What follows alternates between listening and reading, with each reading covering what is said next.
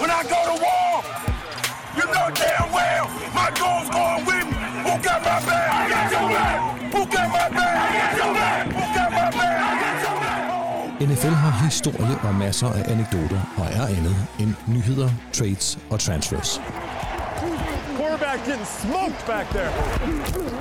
Det er også byer, mennesker, samfund og hele stater.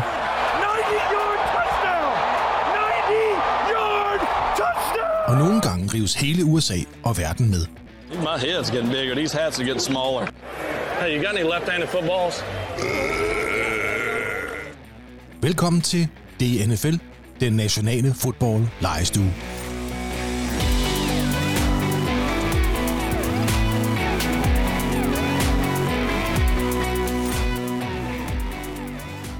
Ja. Vi er ked af det, hvis jeg tager jæffelstangen. Nej, fordi vi har jo spist en pose, før du kom. Du spiste en hel pose? Her. Nej, ikke mig. Mig og Ronja og Ulrik. Okay. Så tager du bliver bare... Du jeg tager jæffelstangen? Nej, det gør jeg ikke. Jeg tager en drone. Lorten. Der er jæffelstangen, og så er der lorten. Det er den her. Se. Kære lytter, velkommen til legestuen. Velkommen til sæsonens 5. episode. En episode, hvor vi skal snakke om America's Team, om ikoniske Dallas Cowboys, om holdet fra The Lone Star State med stjernen på hjelmen. Og apropos stjerner, så er jeg, Andreas Hoxsted, i dag omringet af stjerner. Intet mindre end 3 superstjerner. Lysende, funklende stjerner. Tekniker Ron Lausen, manden, der gør det hele muligt, og til tider umuligt. Så har vi Anders Skovgaard, a.k.a. Onkel A. Dags. Og Rosine Pølsen, Ulrik Potfather Jørgensen. Hej med jer. The Triplets. Larsen, Jørgensen, Skovgren. Det klinger næsten som Smith, Aikman og Nervin. Cowboys superstjerner af 90'erne. Hvordan går det med jer? Det går godt. Ja, jeg nyder vejret. Det er fedt, det er sådan rigtig sommer, og det er lystilsen, så når man som mig står op før fanden for sko på og skal være gang længe, så er det dejligt, at det er... Ja. Elsker, når solen skinner.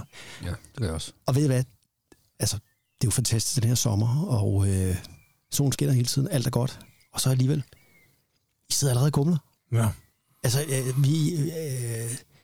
vi spiser slik tidligere og tidligere i det her program. Hvordan har I det med? Nu er I allerede... det er lidt ligesom, når man biografen, så når forberedelsen er færdig, som spist alt popcorn. Ja.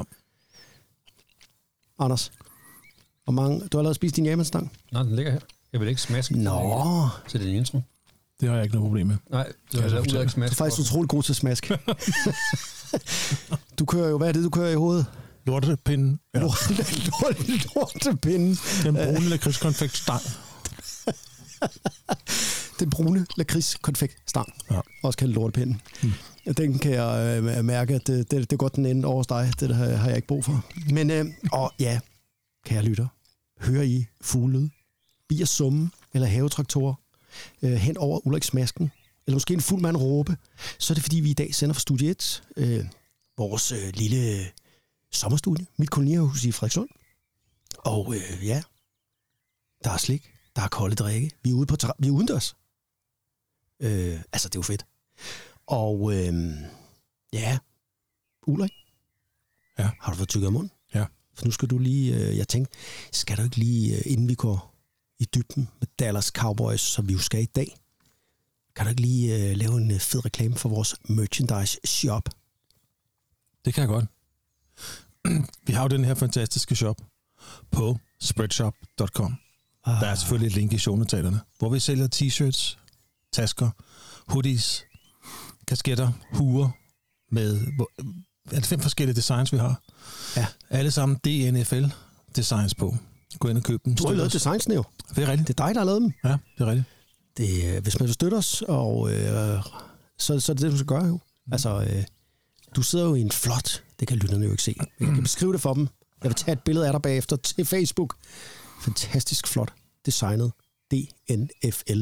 Den nationale fodboldlegestue t-shirt. Ja. Bliver så glade, hvis nogen køber en, og vi ser en i det. Ja. Skal der være en eller anden præmie? Kan man vinde en Japan-stang, hvis man bliver spottet i en... Ja, det synes jeg godt, man kan. Det kan vi godt tage på os, ikke? Og udlåge en Japan-stang. Hvad siger du til dig? Du er jo mest til Japan-stænger, Lars. Vil du godt Jeg kan se to her, har jeg så vundet. Ja, det har du faktisk. To ja.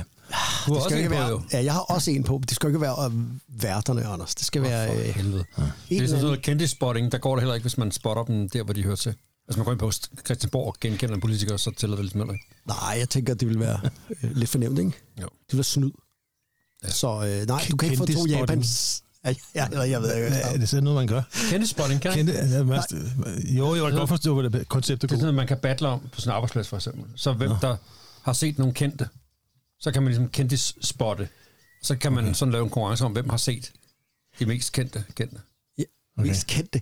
Men ikke der, hvor de hører til. Altså, ja. Når jeg går på arbejde og møder borgmesteren, det tæller ligesom ikke, fordi det er også hendes arbejde. Det er også rigtigt. Ja. Ikke? Nu mødte jeg Mattias Tesfaye til... håndboldstævne i Abberslund. Okay. Ja, det er det så. Den tænker jeg, den tæller.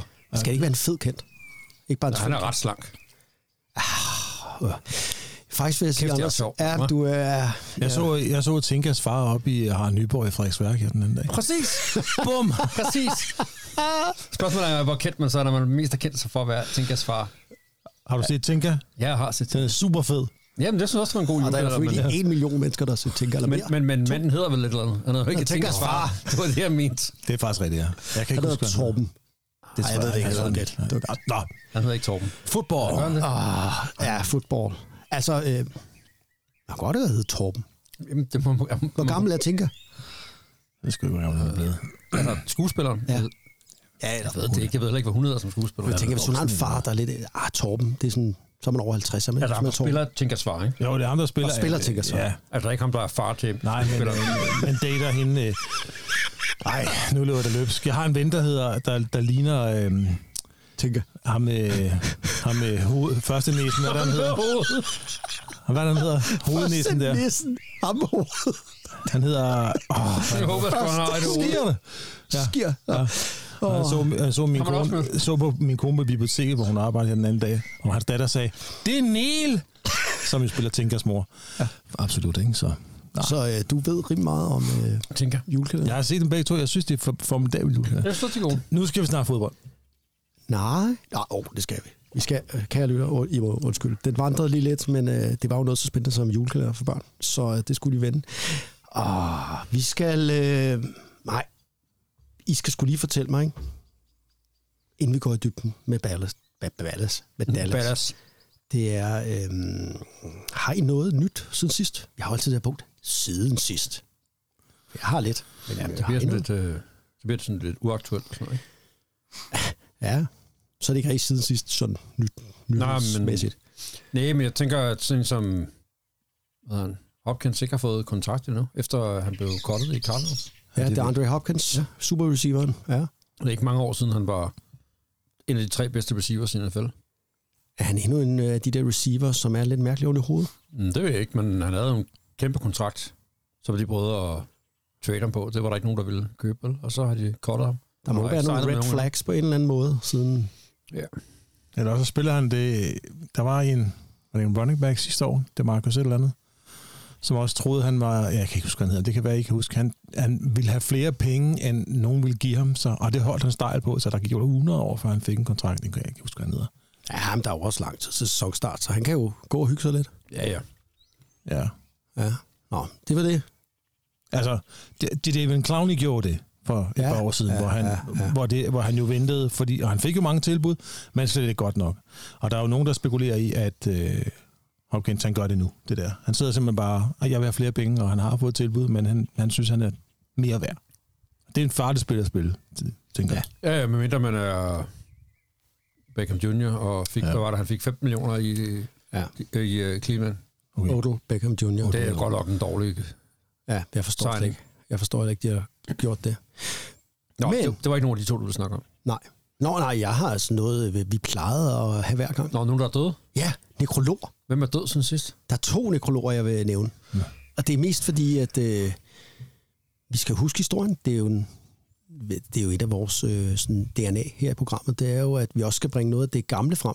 Og det, jeg vil lige nævne her, det er jo, at den første, det er Homer Jones. Og Homer Jones, hvorfor skal vi lige høre om ham? Jamen, det skal vi, fordi han er manden, der er krediteret for at opfinde The Spike. Altså spikebolden. Ja, det er jo rigtigt. Og det er jo en meget sjov historie, fordi alle, der har spillet fodbold, tyk som tynd, gammel som ung, og ser det kender jo til at sprække bolden. Mm. Og Homer Jones, han døde som 82 år i sidste uge. Han var en klasse wide receiver for Giants i 60'erne, og en fysisk stor, stærk fyr. Han ejer faktisk en NFL-rekord. Han er stadig den, der har flest yards per receptions i karrieren. 22,3 yards per greben bold. Hold da op. Det var ikke sådan. Nej. Jeg tror, jeg havde gættet på Henry Ellard, hvis jeg havde fået det som et quizspørgsmål. Ja, han kunne også være en, ikke? Eller? Han må være deroppe af. Nå. Hans første touchdown. Homer Jones' allerførste touchdown. Det sker mod forhatte Philadelphia Eagles den 17. oktober 1965. Så er fly. Ja. Det er det, der er fedt ved sommerstudiet. Ja. Nu kommer russerne. Ja. Eller næserne. Man ved det ikke. Næserne. Du er så stopper. Du tilbage tænker igen. Ja. Der er kineserne for fanden. Nå, kineserne. Ja, der. 17. oktober 1965. Der var Homer Jones. Han griber en bold. Scorer et 89-yard touchdown. Hans allerførste i karrieren. Og det første, han har tænkt over, når man, hvad gør jeg nu, når jeg scorer, det var, at han gerne ville kaste bolden ud til tilskuerne. Men NFL havde lavet en regel lige inden sæsonstart, der sagde, det gad de ikke se på mere. Nu stopper det. Nu stopper det der. Så de har lavet en ny regel. Det kostede $500 i bøde, og altså i 60'erne kostede $500 i bøde. Det var dyrt. Og kaste bolden ud til tilskuerne. Så i stedet for, så sparkede han bolden. Og han er simpelthen... Father of the Spike. Var det ikke en fed lille historie? Jo. Homer Jones. Så er der en anden nekrolog, og det er en af mine all-time favorites. Det er mægtige offensive lineman Bob Brown. Og den her ildre, gigantiske offensive tackle, han var sådan en... han spillede også 60'erne. Meget intimiderende type. Han blev valgt som nummer 2 overall af Eagles i 64. Han blev kaldt The Boomer for hans fysiske spil. Altså, han tævede simpelthen bare modstander fysisk, og han var meget frygtet, især for hans forearm shiver. Det var sådan noget, at man tog underarmen hårdt op under hagen på modstanderen. Man måtte jo ikke slå, men man måtte godt bruge the forearm shiver. Og han var kendt for altid inden kampstart, så trænede han lige for at hærde sin underarm op mod the goalposts. Lidt spøjs type. Han spillede 10 sæsoner. Han... for Eagles, Rams og Raiders. Han var i Pro Bowl med holdene. Han var i 6 Pro Bowls. Han er Hall of Fame-spiller. Men det er lige grund til, at jeg vil nævne ham og hive ham frem. Det er den her legendariske historie om, da han kommer til John Maddens Crazy Raiders. Der var, dem har vi jo talt om mange gange, et hold fyldt med outcast, vilde typer, stodder. Så kommer Bob Brown til, og til den allerførste træning, så går han hen. Og så tager han sin Raiders-uniform på og går ud på banen, og så laver han et forearm shiver på deres goalpost. Så den knækker. Som knækker. Og rører til jorden. Og det var bare sådan noget, hvad? Okay, ham der. Og så, han vidste jo bare, er en fucking legende. John Madden har kaldt ham den mest aggressive lineman that ever played the game. Han blev 81 år. Det er alligevel noget, John Madden kalder en the most aggressive lineman that ever played the game. Ja. Han har set nogle stykker. Men det var altså Bob Brown. Bob Brown. Ja, der kan vi jo, når vi kommer til vores Cowboys lidt med, der kan jo også nævnes et par stykker. Ja. Jeg tænker for eksempel på Kevin Gogan, for eksempel. Ja, jeg elsker Kevin Gogan. Kæmpe store gokke, der elskede at tæve folk. Jamen, prøv at høre her. Hvis vi lige Kevin Gogan, Larry Allen og Eric Williams, Nate Newton, farlige mennesker. Den offensive line, der de havde 90'erne, der skulle du eddermame med pas på. Altså, det var jo ikke bare offensive, det var sådan nogle... Det var voldsugepater jo. Ja, det var store voldsugepater. Kevin Gogan var den største og den farligste. Mega dårlig kombi. Store og voldsugepater. Ja. Ja, eller en god kombi. Ja, det er, man ser på det. I fodbold er det perfekt. Det er det rigtig godt. Ja. I don't mean to put it down for a minute. But no. But you understand, we do have one game left to play. Hey, fantastic. Every single one of you. I mean, I'm not just talking about these last 60 minutes. I'm talking about the quarterback schools, the mini camps, the off-season, the training camp, down in Austin when it was hot and you were tired. Everybody, you did one hell of a job. And the only thing else I got to say is, how about them Cowboys? Yeah!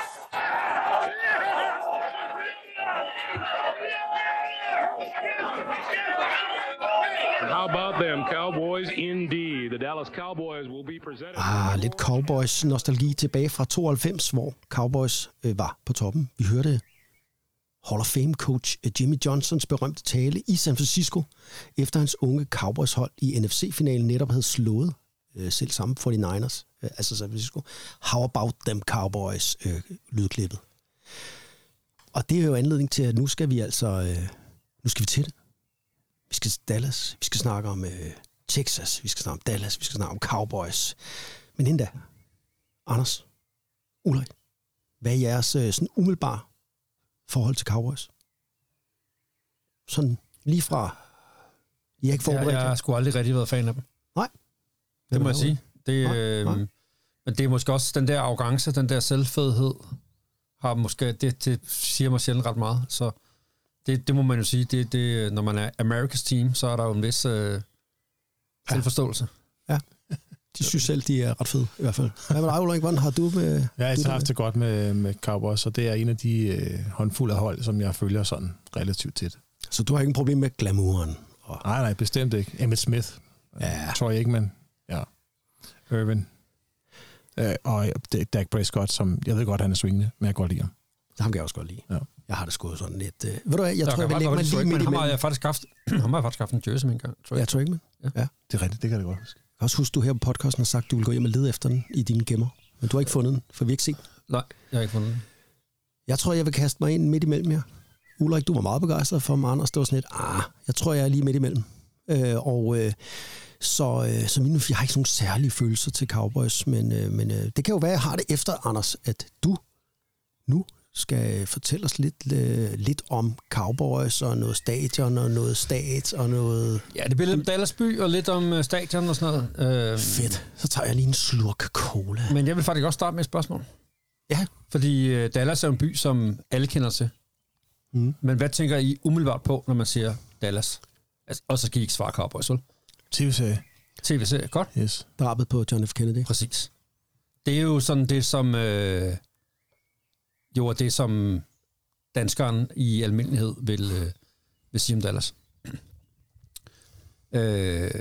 Dallas er en storby i det nordlige Texas, som blev grundlagt i 1845, og ret hurtigt udvikler sig sådan en handelsby, fordi det var der jernbanerne skar igennem øst-vest og nord-syd, og blev derfor sådan et handelscentrum. Og det der med den store trafik og mange ting derude, er jo også... Man kender de her billeder fra motorvejssammenflætningerne. Det er jo Dallas, man ser, hvor de jo er på lag, hvor de kører over og under hinanden, når man skal op ad spiraler for at skifte. Det er jo Dallas, der er kendt for det her look. Så er det jo en by, som er hovedkvarter for AT&T, altså det store amerikanske teleselskab, som jo også har lagt navn til Cowboys Stadion, som hedder AT&T Stadium, og som ligger... midt mellem Dallas og Fort Worth. I dag er det sådan, taler man om Dallas-Fort Worth, når man taler om området og økonomi og virksomheder. Det har man jo flere steder i USA. Ja, de er ligesom vokset sammen, de to byer. Ja, de ligesom er vokset sammen, ikke? Dårlig sammenligning kunne være København-Malmø, ikke? Det taler man måske nok også i et internationalt perspektiv om sådan en sammengroet økonomi, ikke? Eller måske... Minneapolis, St. Paul, som præcis. Vi også snakker om. Det er jo også et eksempel på det. Ja. Og når man tager dem samlet set, altså Dallas-Fort Worth-området, så er det faktisk det fjerde største byområde i USA. Hold da op. Så der bor rigtig mange mennesker, og AT&T Stadium ligger derimellem. Altså, det er jo det første af de her football-katedraler. Ja. Altså de her moderne superstadions med, jeg tror alle kender... kan genkende to ting fra det, ikke? Det ene, når man ser det der billede nede fra endzonen, hvor man har zonedgangen, der går ind gennem de store vinduer nede i den ene ende, hvilket må være røvirriterende, når man skal spille. Og det andet er jo den her Jumbotron, altså verdens største storskærm, som hænger i loftet, goddag, og som, NFL endte med at måtte indføre en regel for, hvad gør man, hvis ponderen rammer storskærmen med bolden?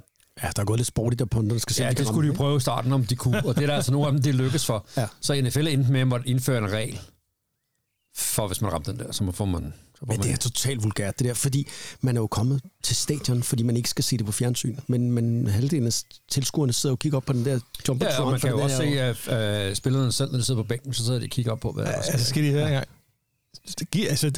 Pointerne gik efter at ramme den næste. Ja, skal du se, om de kunne. Det var det dumt. Skal du se, om de kunne. Ja, det er klart, jeg forstår det. Altså, hvis dit game er spark højt og langt, så skal du da øve dig på, om du kan det. Selvfølgelig skal du det. Det giver rigtig god mening. Ja. Men det er også lidt sjovt. Men det er jo, det hedder AT&T Stadium, og er jo også kaldt Jerry World, efter ejeren Jerry Jones, som ejer Cowboys og som ejer stadion. Og som er meget rig. Og som er meget rig på olie. Meget sådan klassisk... Texas-miljø. Texas, ja, det er faktisk meget Texas-agtigt. Det er meget Texas-agtigt. Det er det største stadion i NFL. Altså tilskuermæssigt. Der kan være 100.000 tilskuere. Og har kostet lidt over 1 milliard at bygge. Men det er ikke det største stadion i Texas. Det mener jeg, Longhorns er i år. Ja, det tror jeg også, der. Men de 7 største stadions i USA er jo college stadions. Ja. Det som alle sammen kan huse over 100.000, ikke? Jo. Og så kommer NFL som det største NFL-stadion, hvor der præcis skal være det der 100.000. Ja. Jeg vil ikke engang nævne parken i den her sammenhæng. Nej, det er der ingen grund til. Nej, det er der ikke nogen grund til. Okay, over 100.000, det er vildt. Ja. Ja, det er vist nok også med ståpladser, ikke? Ja. Det har jo været site for alle mulige ting. Jo også Super Bowl. En masse NBA-basketfinalerne, hvor man jo kunne sætte tilskuerrekorder til rigtig mange ting på det her stadion, fordi det er stort, ikke? WrestleMania har været over. WrestleMania, sådan. Ikke? Det åbnede i 2009, og har været vært for en række koncerter og kampe og college playoff og alle mulige andre gode ting. Det har også sådan gået sådan i drillehistorie under navnet The Death Star, men det tænker jeg, det må være pukken derude. Men det er også Vegas, der har overtaget den nu, ikke? Jo, men det er også det er så vulgært, ikke? Det er jo derfor også, det er sådan et en ting er jo. Bare, altså det er større, og det er rigtig Texas size. Ja. Alt skal bare være ekstravagant. Ja. Det er det. Og det er jo lige i Jerry Jones ånd. Han har jo selv valgt, at det skulle se sådan ud. Men det er en seværdighed i sig selv. Ja. At tage ud og se det. Også selvom der ikke er en fodboldkamp, man kan komme ind med. Ellers er Dallas jo kendt for sin skyline. Mord på John F. Kennedy. Ikke noget, man helst vil brandes for mordet på John F. Kennedy. Nej, men det var der, han blev skudt. Ja, det er faktisk et glimrende museum, som er på den vej. Ja. Det museet er lavet i den bygning, hvor han skød fra. Hvis det var der, han skød fra. Lee Oswald. Lee Harvey Oswald, ja. Der skød Kennedy. Ja, det er rigtigt. Han blev aldrig dømt, fordi han blev skudt inden. Han blev skudt inden, ja. Som i øvrigt er det første live-mord på tv. Nå. Det er ikke mordet på Kennedy. Det er mordet på Lee Harvey Oswald. Fordi Kennedys køretur blev ikke transmitteret live, men det blev. Det har vi også, så han går op til retten. Ja. Og det var der live-transmission fra, og så kom der en eller anden op og skød. Ja. Og så blev han jo ikke dømt. Han dømmer ikke en død, og så blev der ikke ført. Hvis man er lidt til sølvpapirshat og alt det der, og flat earth og alt det der, så er der masser at dykke ned i her, fordi der er masser af bøger. Og der er et kæmpe rabbit hole, man kan befinde sig i hele sommeren, hvis man gerne vil... have konspirationsteori om det. Og også hvis man ikke kun er konspirationsteoretiker, også hvis man virkelig er nysgerrig på det, fordi det er jo aldrig opklaret. Som sådan. Jeg har været i Dallas et par gange. Jeg har været på sådan et studiebesøg på Southern Methodist University. SMU Mustangs. Yes, som ligger der i Dallas, og som er sådan et rigtig godt undergraduate school, som ligger i University og Highland Park, som er et af de rigtig pæne kvarterer i byen, og det er også et rigtig pænt universitet. Og hvis man gerne vil se sådan et, hvordan er det sådan et amerikansk campus ser ud på et universitet med pænt slået græsplæne og sådan noget, så det er et fint sted. Ja, det er det rigtige sted. Det er et sted for folk, der har råd til det. Da jeg var der til den ene kamp, jeg så der var det former president George W. Bush, der stod for kontors. Ja, men han er jo også texaner. Ja. Og har også... Jeg tror faktisk ikke, han selv har gået der. Jeg tror, hans datter har gået der. Eller sådan noget. Så. Men det er jo også... Det her med, når man er i Texas. Har du været i Texas, Ulrik? Nej. Texas er noget helt særligt. De føler de jo også selv. Ja. Altså, fordi det er så stort, og det er så... der er sådan en Wild West over det. Altså, det er... det er ligesom, de føler, de er et land for sig selv. Det er en speciel vibe, der er der i Texas.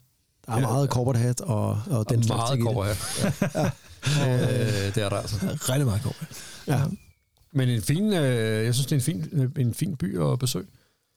Den er jo ikke, altså den har jo, ja, museet for John F. Kennedy, var jeg ved at sige, og så er der jo sådan et spisestedskvarter der i nærheden af, som også er meget hyggeligt. Virkeligheden er det jo ikke så interessant kulturelt, men det er jo klart nok, når du putter så mange mennesker, du sagde den fjerde største metropol i USA, altså, så sker der jo selvfølgelig noget. Der må der være noget vibe, der må der være noget kulturstød, men det er jo bare en ung by. Altså. Ja, og så har den jo, at den jo en af de der, fordi den er så stor, har jo et hold i alle de fire store sportsgrene, ikke? Ja. Som man kan sige, det er jo en stor del af deres kulturliv, er jo deres sportstilbud. Ja.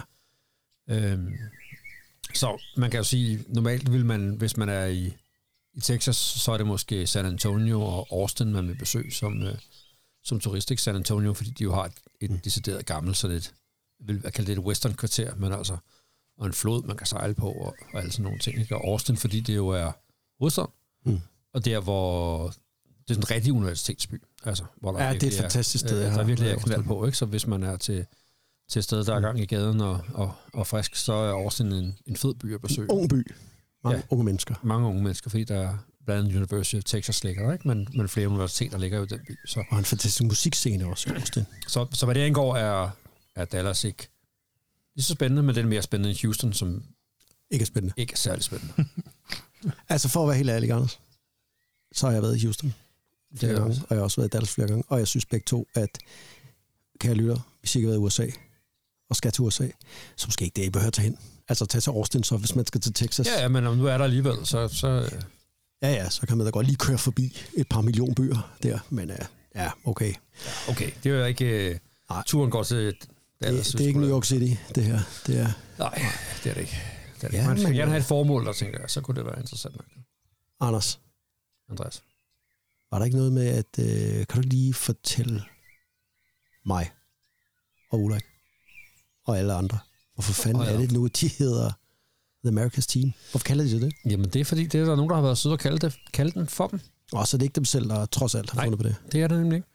Det var i 1978, der skulle der laves sådan en NFL highlight film. Og så skulle der være en præsentation af Cowboys. Og så ham, der skal fortælle historien, han udtaler, "They are the Dallas Cowboys, America's team." Og det er det, der kommer fra. John Facenda, ham det er det nemlig. Den legendariske stemme. Der kender kun én, der har lige så sprød stemme som ham, og det er Ulrik Jørgensen. Ja, Ulrik også. Og den der... Hvad hedder det? Og den gik så igen i 79, hvor de åbner kampen mod... sæsonen mod St. Louis Cardinals. Ja, det var Cardinals, der var i St. Louis dengang.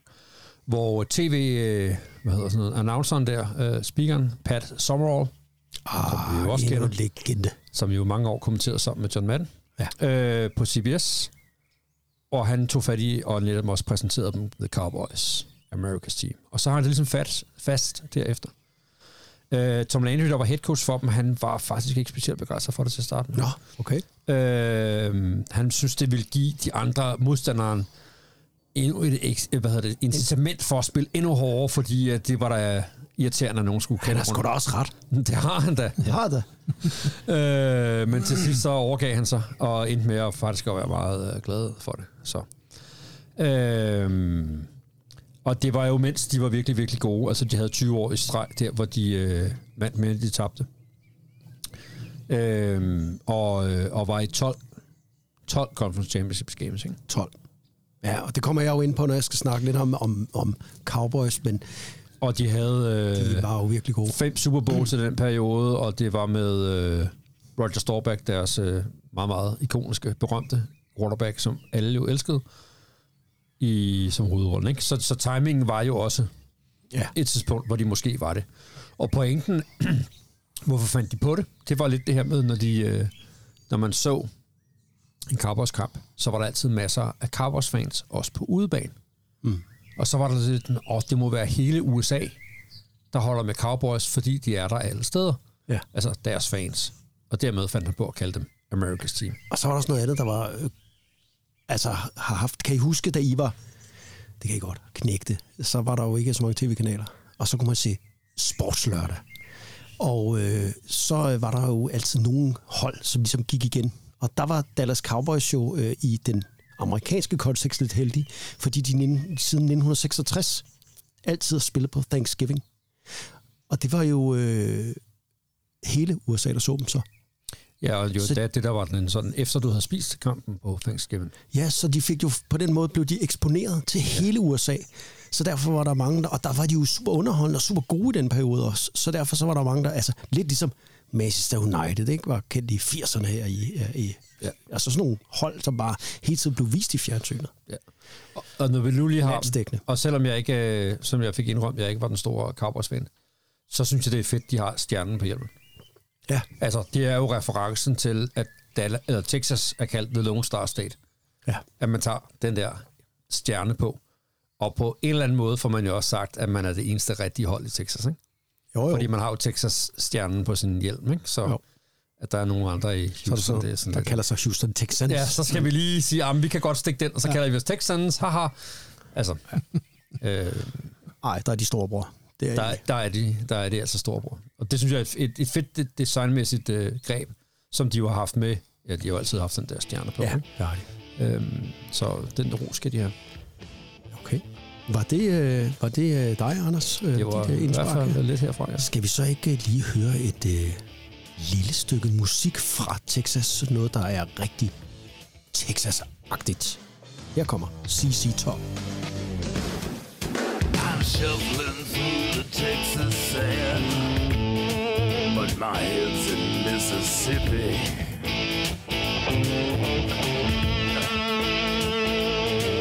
I'm shuffling through the Texas sand, but my head's in Mississippi.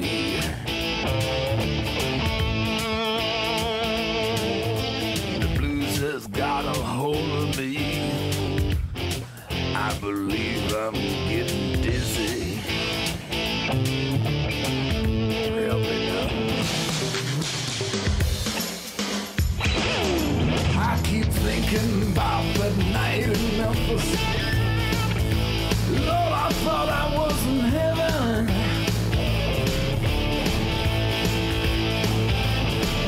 I keep thinking about the night in Memphis. Thought I was in heaven.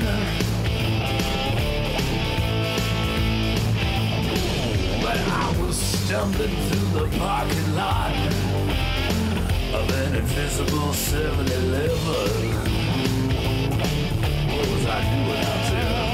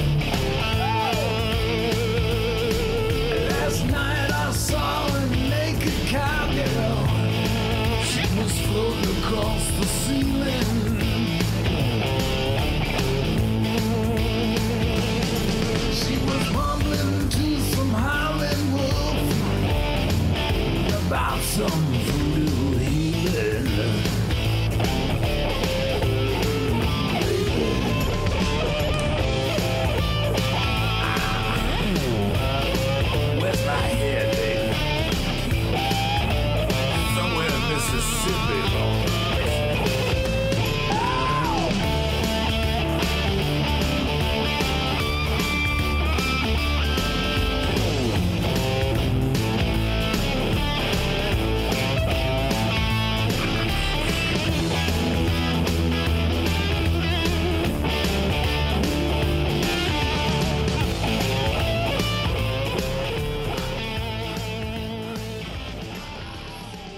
Der fik vi hørt lidt klassisk sydstatsrock med ZZ Top med deres lange, flotte skæg. Og jeg føler næsten, jeg er i Texas, når jeg hører det. Men nu handler det jo ikke om Dallas længere, Anders. Det handler ikke om musik, Ulrik. Det handler om Cowboys historie. Så den har jeg jo dykket lidt ned i. Og Cowboys har en spændende og begivenhedsrig historie. Det er jo et hold, der har haft kæmpestor succes. Og så alligevel i de sidste 25 år er faldet af på den, og de hungrer jo desperat efter at komme i Super Bowl. Altså, det er jo virkelig igen. Og man kan sige, at Cowboys er kendt for at være en first-class organisation. De har jo fuldstændig sublime faciliteter. Det betyder jo også noget for atleterne. Altså det der, han har bygget op, Jerry Jones, omkring deres træningsfaciliteter. Har I set det? Der er lavet nogle udsendelser om det. Ja. Fuldstændig. Der er ikke sparet med noget. Det er fuldstændig. Det er en helt by, hvor der er biografer og underholdning og alt muligt, hvor spillerne færdes. Det er ikke set i verden nogen steder. At det er, altså det er helt fantastisk. Og så var det også Cowboys, der opfandt cheerleaders i NFL. Det skal vi også lige huske. Det var jo Tex Graham, deres general manager, for mange år tilbage, der sagde, det skal vi have. Dallas er kendt for, Cowboys er kendt for at have de her cheerleaders, som altid har været midtpunkt, når man ser noget med Dallas Cowboys tilbage i tiden. Og så ja, Anders, du har været inde på det lidt. Altså, de har jo en af de mest magtfulde, men også engagerede ejere. Altså, nogle ejere, de blander sig udenom fodboldbutikken. Det gør Jerry Jones jo ikke. Han er jo med helt nede i... Han minder meget om Al Davis for Raiders, da han levede. Altså det der med at blande sig i hele vejen ned igennem systemet. Ja, bortset fra, han jo måske mere samlingspunkt. Altså han er nok den mest indflydelsesrige ejer, altså Jerry Jones. Ja. Som jo er jo taler ud fra sådan en magtposition, både fordi han jo selvfølgelig ejer Cowboys, som jo er verdens dyreste sportsbrand. Verdens dyreste sportsbrand, ja. Yes. På Forbes liste. Yes. Yankees nummer 2, og så kommer der noget europæisk fodbold derefter. Så derfor har han jo en helt særlig position i den der ejerkreds. Og det kan man sige, Al Davis havde også en særlig position, men det var jo lidt, han var jo altid i opposition. Ja. Altså han var jo Raider personificeret. Ja. Altså, så der ligner de overhovedet ikke. Nej, det synes jeg ikke. Det synes jeg ikke. Men det der med, at der blander sig en daglig drift, altså ja. Også være med meget aktiv i the draft, og hvem der skal hyres som head coach og sådan nogle ting. Han... så er der også noget meget andet sjovt. Altså, man har jo været i de her, du sagde det, Anders, i en masse Super Bowls. Man har vundet 5 Super Bowls og tabt 3. Man har været i slutspillet 35 gange. Altså, det er virkelig et hold, der har været med op i mange år, været relevante. Og så er der også noget andet, der er sjovt. Det er det mest hadede hold i NFL. Er rigtigt? Ja. Der laves undersøgelser, og det har gjort i mange. Og det er jo egentlig sjovt, at de stadigvæk er det, på trods af, at de i de sidste 25 år ikke rigtig har haft succes. For det plejer altid at være dem, der er øverst på tiden. Ja, det tror, at Patriots havde overhalet, ikke? Det har de ikke. Det er stadigvæk Cowboys, der er det. Den der arrogance, du beskrev, Anders, den lever altså i bedste velgående derude, at folk synes, de er lidt for smarte i en fart. Nå, lad os lige køre Dallas' historie igennem, fordi Dallas Cowboys er jo ikke engang et gammelt hold. Så det er jo fantastisk, at vi kan sidde og snakke om her som et af de her fedeste franchises, i hvert fald historisk. Men de kom jo til 1960, og det er jo altså ret... NFL starter jo helt tilbage i 20, så man kommer til som NFL's 13. franchise i 1960, og det er faktisk som en modsvar til, at AFL, den her konkurrerende liga, har etableret sig. NFL siger jo ellers højt, at AFL, det er lige meget, det er sekunderbold, det betyder ikke noget, men da AFL ligesom siger, at der skal være et hold i Dallas, det der i dag hedder Kansas City Chiefs, det hed jo Dallas Texans til at starte med, så skyndte NFL så banket hold op i Dallas. Det er en enkelt sæson, ikke? Eller sådan. Jo, så skyndte NFL så lige at plante deres eget flag der og sige, vi har også et hold her. Så helt... de var lidt bange for AFL alligevel, de ville bare ikke indrømme. Og det var jo så Dallas Cowboys her, og det var så fordi, at NFL ville jo ikke miste Dallas til AFL. Det blev faktisk etableret i sidste øjeblik, så man nåede ikke at være med i The Draft i 1960, og derfor fik holdet jo en vildt svær opstart. Så måtte man lave sådan et expansionship draft, hvor man fik nogle spillere til rådighed for nogle af de andre hold, man kunne tage. Holdejeren hed dengang Clint Murchison, Og han ejede holdet fra 1960 til 1988. Han hyrede som sin første træner den her New York Giants assistent, Tom Landry. Og der kan man sige, der ramte han sgu plet. Det blev jo Clint Murchisons eneste træner. Ja. Fordi... han var jo træner for dem i... Fra 60 til 88. Så... det var godt ramt. Altså, og Tom Landry blev kendt som manden med hatten. Han havde den her hat på, altså var klædt i ulasteligt i jakkesæt. Og han skulle bare vise sig, at han blev en af NFL's mest legendariske og innovative skikkelser. Vi kunne tale om ham i dagvis, men det skal vi ikke. Vi skal bare tale om Dallas Cowboys, men bare for at fortælle, de fik virkelig skudt papegøjen fra start med den her træner. Og så er der bare noget andet sjovt, det er jo, at den her at Landry er jo sådan en afdæmpet analytisk tilgang, han har, og personlighed. De første 5 år var de elendige. Prøv at forestille dig, at I var i dag. En træner var elendig i 5 år. Han blev fyret efter 2. år. De vandt ikke en eneste kamp det første år. Der gik de 0-11-1. Den uafgjort. Men som havde tålmodigheden, og så 1965, så vender skuden, og så er det... Det vilde sker, ikke? De næste 21 år har Cowboys ingen losing record. 21 år. 16 af de her år, der vinder man mere end 10 fodboldkamp. Vel at mærke i en periode, hvor man spillede 14. Yes. Vel at mærke i en periode, hvor man kun spillede 14. Altså, og man var i 5 Super Bowl-deltagelser, vandt 2 og tabte 3 af dem. Men det er jo den her periode, hvor AFC, der har du Steelers, og du har Raiders, som er nogle magtfaktorer. Men over i NFC, der er der altså Dallas Cowboys, som er alene herover. Der er lidt Minnesota Vikings, man også kan sige har været med. Men det er altså Dallas, der bare er det her hold, alle snakker om. Det er også derfor, at de bliver et ret kendt hold rundt omkring, fordi de er på Thanksgiving Football, de bliver eksponeret hele USA, og de spiller fandme fed fodbold. De vinder, de er med i alle de der slutspilskampe, der er ikoniske. Altså, store stjerner, spændende offense med multiformationer, og så the doomsday defense. Der er noget for alderen værd. Og så har man jo Roger Staubach, Anders, som du beskrev. Og det er jo det perfekte menneske. Altså, det er jo meget sejt at være. Ja, det... Jamen altså, prøv at høre, det er jo Clark Kent. Ja, altså, det er jo den her... Altså, soldat. Tidligere soldat var han jo, inden han kom ind som ganske... Han var jo rookie som 28 år, mener jeg.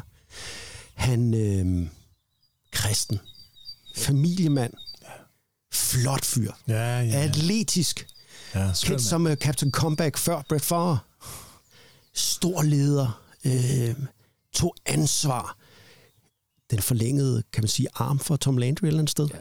Ja. Tom Landry personificeret som fodboldspiller, en gentleman, fuldstændig ikonisk, altså den der perfekte en fædrefigur? Frontfigur. Ja. Rollemodel. Ja. Rollemodel, der var den. Rollemodel. Ja. Og hvorimod over i AFC, ikke også, så var det jo Terry Bradshaw, der ikke havde nogen tænder og talte bundsk, ikke? Og så var det Kenny Stabler, der drak øl og bøvsede, ikke? Altså. Ja. Så det var der, hvor kontrasten var. Det konservative, republikanske Texas, de elskede ham. Lad os spole frem. 86, 87, 88... Der går det ikke så godt for Cowboys lige pludselig. Og i 1988, der ender Cowboys 3-13. Den dårligste record siden deres første år. Var Landry, Tom Landry lød gammel? Var hans strategier forældet? Hvad? Han havde ikke tænkt sig at gå. Han havde været træner der i 28 år. Han mente, at den skulle han nok forvente, den skude. Så er det, at Jerry Jones køber holdet. Jerry Jones, skal vi huske på, han er jo ung på det her tidspunkt. Oliemilliardær. Og så gør han bare det utænkelige. Lige snart bliver ansat. Eller slår roll. Og køber holdet, så fyrer han Tom Landry. Den eneste coach, holdet nogensinde har haft. Men han står bare ikke der.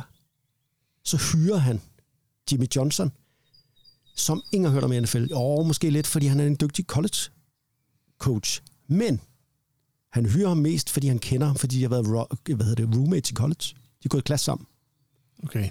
Så man fyrer lige legenden, og så hiver man ham herind fra college, som man kender fra gamle dage, fordi vi har gået i skole sammen. Ja, det skal jo siges, på det tidspunkt har... hans college-resumé er jo ikke skidt. Nej, han var træner i Miami Hurricanes. Han var træner for Miami Hurricanes, som jo på det her tidspunkt var toppen af poppen, ikke? Oh. Og som jo havde vundet flere national... Jeg tror, han havde vundet 2 national championships med dem på det her tidspunkt, ikke? Så det er jo ikke... Altså, kæmpe hotshot i college, men ingen ties til NFL. Nej. Ingen nogen... Altså, vi ved, vi har jo snakket tit om, hvor lukket en hvad hedder sådan en? En kreds, der. I NFL. Det var så ud med Landry, ind med Jimmy Johnson, uprøvet blad i NFL. Og ved I hvad, så laver de noget andet, der også er fuldstændig vildt. Altså, de har en plan, de 2 drenge her, JJ og JJ, som de jo hedder. De kigger på det der roster, de har. De kan se, at vi har en Michael Irvin. Ham har de draftet i 88. Det er sådan en up-and-coming. Nå, han er ingen stjerne endnu. Måske kan han blive til noget. Men jo også for University of Miami. Yes, så ham kendte Jimmy Johnson. Men hvis du kigger på holdet, fuldstændig elendigt fodboldhold, der er til gengæld én spiller, som er en kæmpe supermand. Det er, vi har snakket om mange gange, Herschel Walker, running backen. Og altså, han var Dallas i 1988. Han løb for 1514 yards på et 3-13 hold, hvor der ikke var nogen stjerner overhovedet. Og hvad gør de så, de der 2? Ja, ud med Landry, ind med ham, nu prøvede coach, og så siger de, lad os sælge den eneste gode spiller, vi har. Se, hvor meget vi kan få ham. Der er nok mange fans, der har tænkt, lige præcis ham her skal I ikke sælge, fordi hvis I sælger ham, så er vi ingenting. Men det skulle vise sig, når man kigger tilbage, at det var jo en klog plan, de havde. Det var en meget klog plan, ja. Og det var simpelthen Jimmy Johnson, der stod for det her, altså træneren. Og han tænkte, ved du hvad, alle kunne se det der kæmpe store talent, Herschel Walker var. Man skal huske på, at det er på et tidspunkt, hvor running backs er den vigtigste spiller. Ja. Altså i dag er en running back jo ikke noget, du får noget for. Dengang var det jo den absolut vigtigste spiller på et hvert angreb. Det var at have en god running back. Og det, der så sker, det er, i 1989, der kan alle jo så grine af Jimmy Johnson og Jerry Jones, fordi der går de jo 1-15. De vinder 1 fodboldkamp. Jesus. Vi skal måske lige snakke om den der Herschel Walker. Ja, men den kommer nemlig nu, fordi jeg prøver at male sådan et billede af, de er latterliggjorte, de tumper, de ved ikke, hvad de laver. De hyrer den. Nej, hvordan kunne de smide Landry væk? Hive Jimmy Johnson ind. Og nu står de her og skal sælge Herschel Walker, og de går 1-15, og nej, Anders. Det er helt helvede til det der. Hvad er det for noget? Men man kan jo så drafte Troy Aikman. Det kunne man gøre, jo. Det var en meget god idé. For når man nu har first overall pick, hvorfor ikke? Så har man quarterbacken på plads. Så er det jo, man laver den her trade med Herschel Walker, og der er det Jimmy Johnson, han viser sig som en fantastisk forhandler. Fordi det, han gør, det er, at han har tænkt sig ligesom at fortælle og sælge en historie om, at den her superback, som er den vigtigste position, det har du lige fortalt mig, på den tid. Ja, det var han. Hvis du nu sælger ideen om, at nogle af de der hold, der er lige ved at være i Super Bowl, hvis de har ham, så går de. Det var der flere hold, der tænkte, den historie blev fortalt i pressen og til agenter, løb derude. Dallas Cowboys er klar på at forhandle den bedste running back i ligaen. Minnesota Vikings og Cleveland Browns, de sagde, de var nemlig tæt på. Minnesota Vikings havde et fantastisk hold. De manglede kun det, mente de, en running back. Cleveland Browns havde været i meget, meget tæt på at gå i Super Bowl i flere år her op til. Ej, de kunne også godt tænke ham. Så det, der skete, det var, at Jimmy Johnson...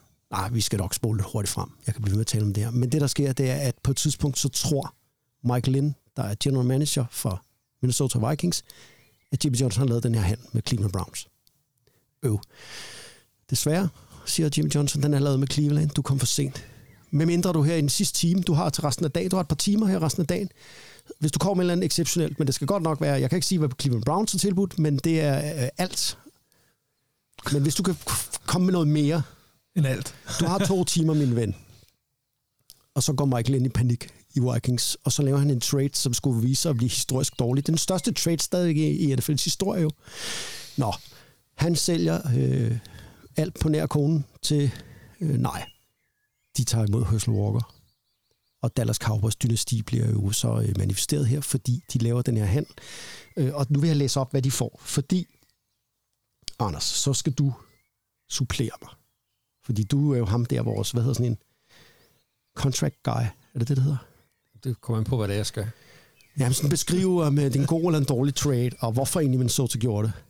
Men, for Herschel Walker skal de sende Jesse Solomon, det er en linebacker, til Dallas. Dallas får en linebacker, David Howard. De får også en cornerback, der hedder Isaac Holt. Og og de får en defensive end, der hedder Alex Stewart. 4 spillere, som er Minnesota-spillere, som bliver sendt til Dallas for Herschel Walker.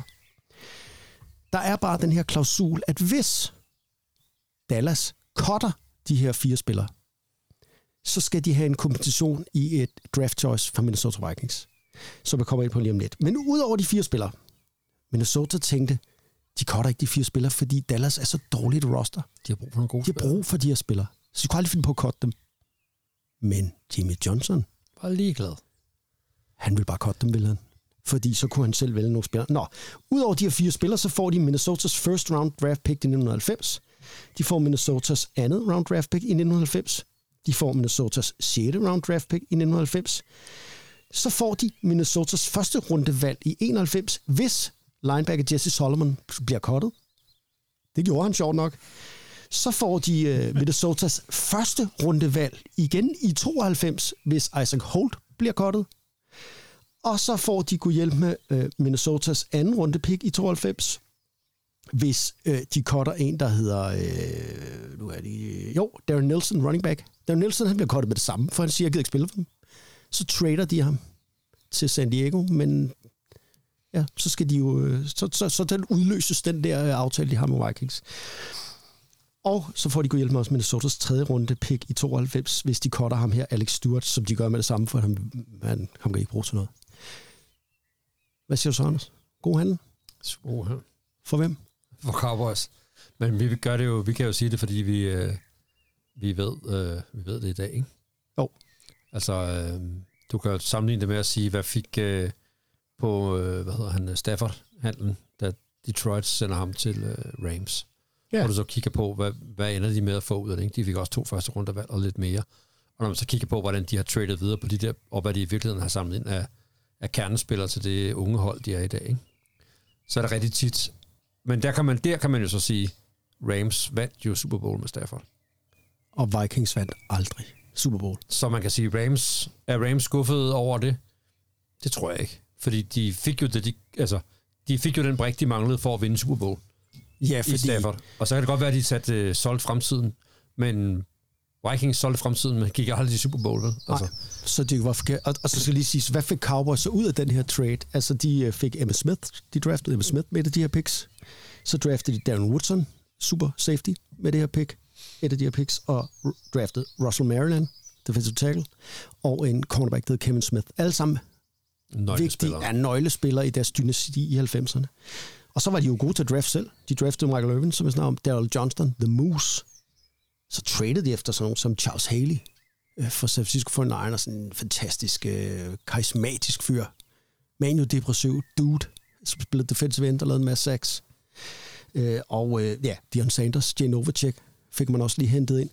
Alt i alt, så... jeg fik snakket alt for meget om den der Herschel Walker-trade, det blev så interessant. Men altså, man bliver jo 90'ernes hold. Det er der, hvor vi lærte at se fodbold. Eller så meget fodbold. Det er rigtigt.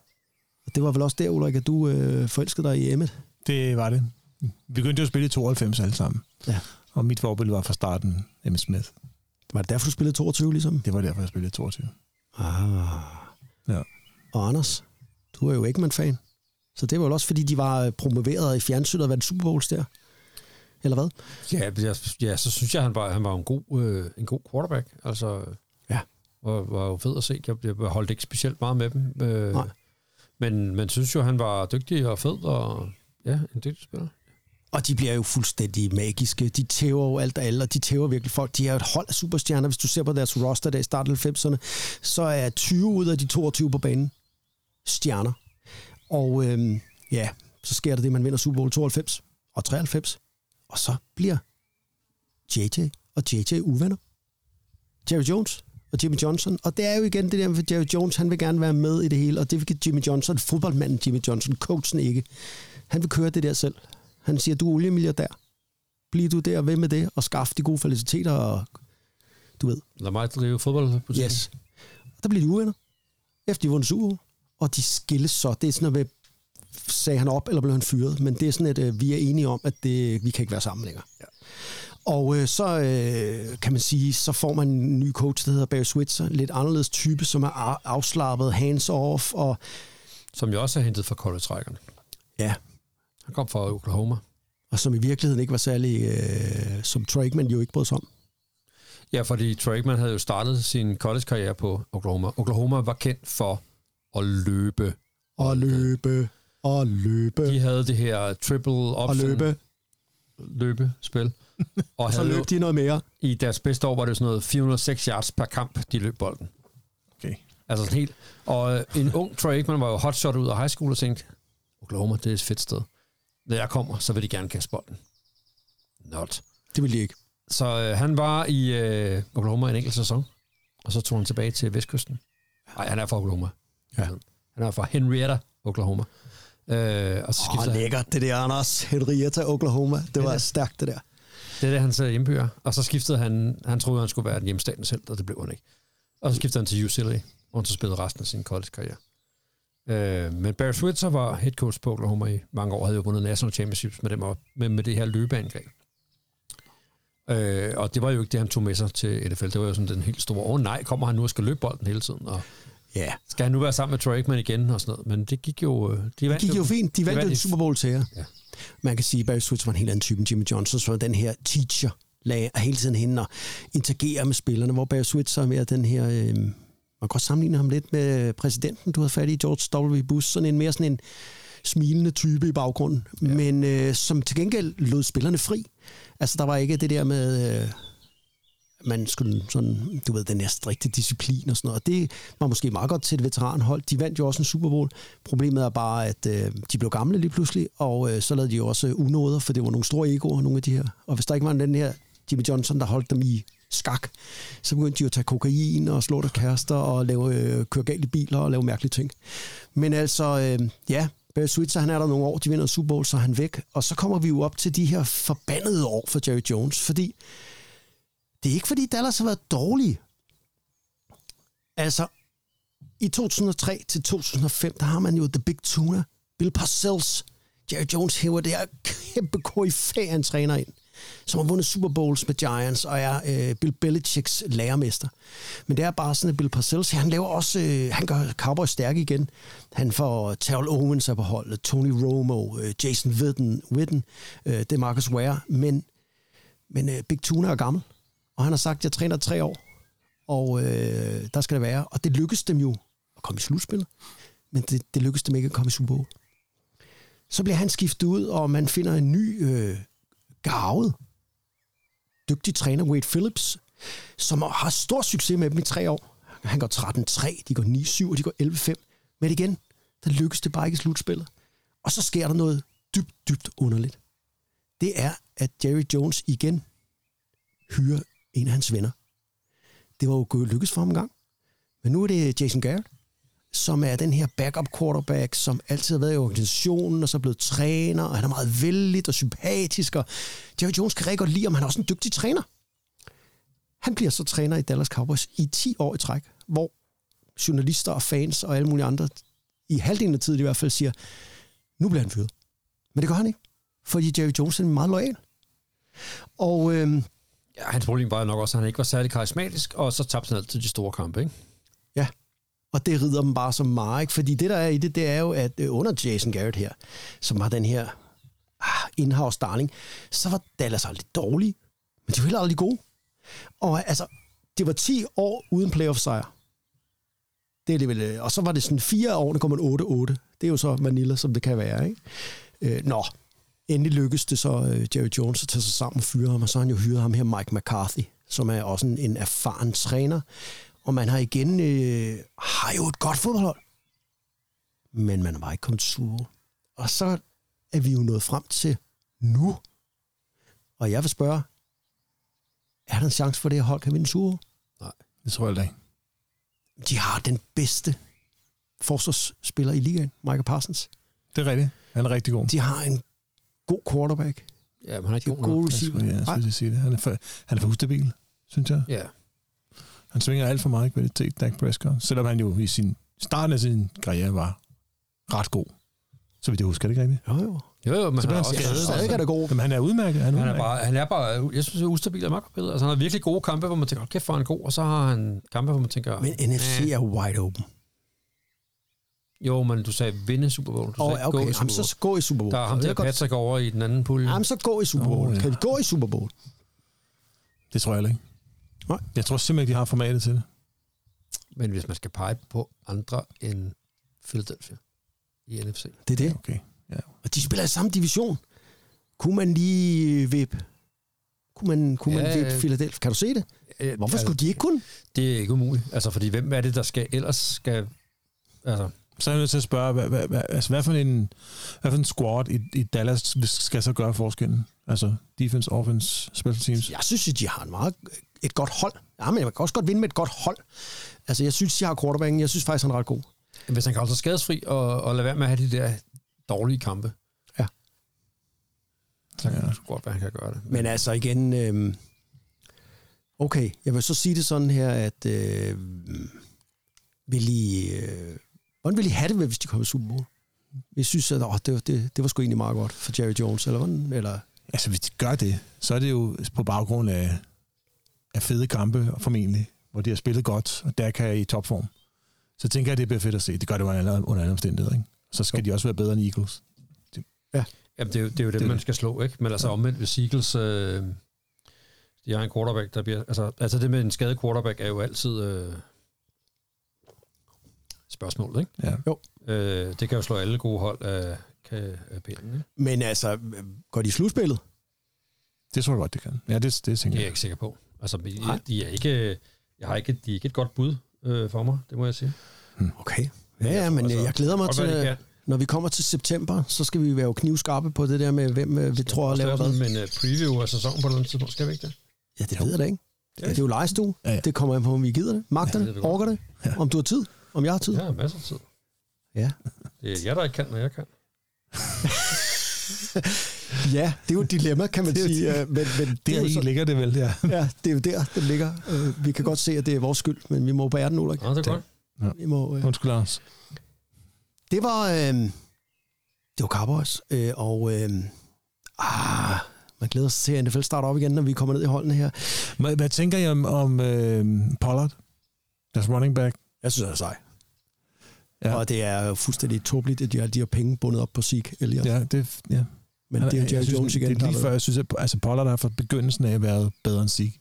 Det er det, jeg mener. De har sgu en springfarlig running back. De har en springfarlig receivers. Jeg kan lige så godt se, at de kan komme i Super Bowl. Altså, har de springfarlige receivers? Nej, en. Ja. Han er god, det er rigtigt. Men... Ja. Jo, ja, det er rigtigt. Sig det lame. Ja. Men ellers så rundt omkring er det måske ikke så imponerende. Men altså, jeg synes sgu ikke, at der er nogen klar favorit i NFC. Det var bare det. Nej, det bliver super spændende at se. Altså. Her til sidst, fordi nu er det ved at blive tusmørke herude i studiet. Anders, må du godt være så længe op? Ja, det må du godt. Okay. Du? Og myggene kommer. Ja, det må jeg godt. Jeg er jo ikke så langt hjem, som du har. Så det. Har du cykellygter med? Ja, der. Ja, så er alt godt. Næste gang skal vi lave podcastens første rangliste. Ikke en power ranking, ikke en liste over bedste quarterbacks eller en over coaches, ikke den slags. Nej, vi skal lave den eneste rigtige rangliste, den mest reelle og vigtige. Vi har alle sammen en eller anden mere eller mindre forståelig grund til, hvorfor vi har valgt at elske den eller de NFL-franchises, som vi gør. Pæne uniformer, en fed coach tilbage i 80'erne, en utrolig edge i 90'erne, måske et besøg eller bare en fed vibe. Så vi ranglister holdene ud fra, hvor fede vi synes de er, og hvor meget kærlighed vi har til dem. Det er næste gang i DNFL, den nationale football legestue. Her sidst skal vi slutte af med endnu et Texas-band. Anders, Ulrik, vi skal høre Little Texas med God Bless Texas. Og ja, det var Texas. Det var Texas, der blev sagt Texas mange gange. Og jeg kan kun sige, kære lytter, luk øjnene. Forestil dig, at du sidder i din pickup truck med cowboyhatten på og et strå i munden. Du kører på en dirt road. Din hund sidder på forsædet ved siden af dig. Solen brager, og livet er skønt. Sådan, kære lytter, nu er du klar. Keep swinging. Ha' det bra. Tak for det. Tak for den her.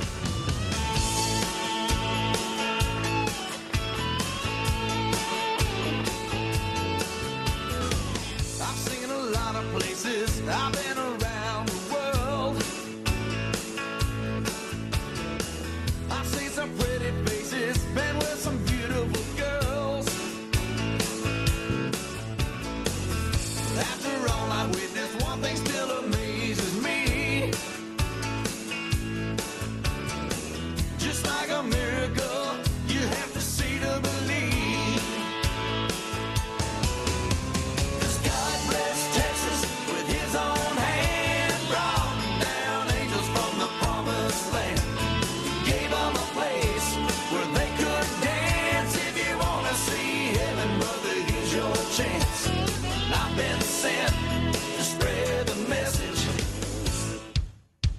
God bless Texas.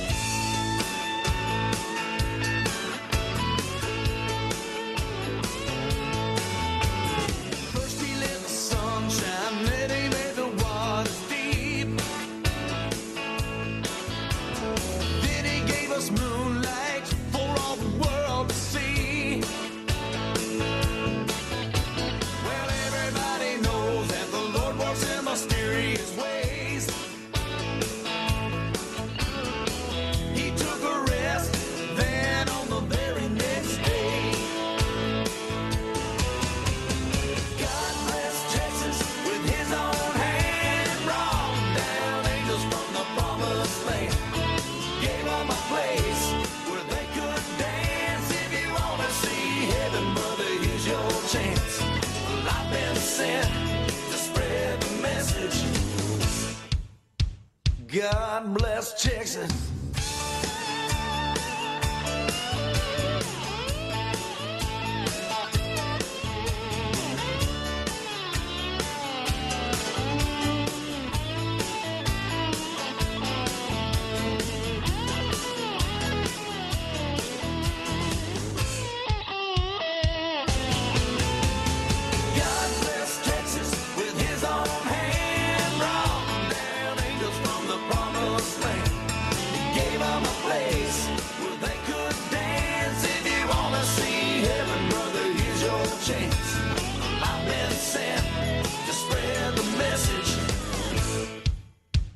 God bless Texas.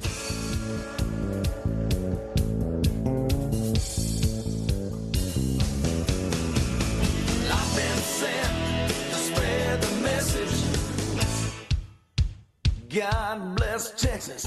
I've been sent to spread the message.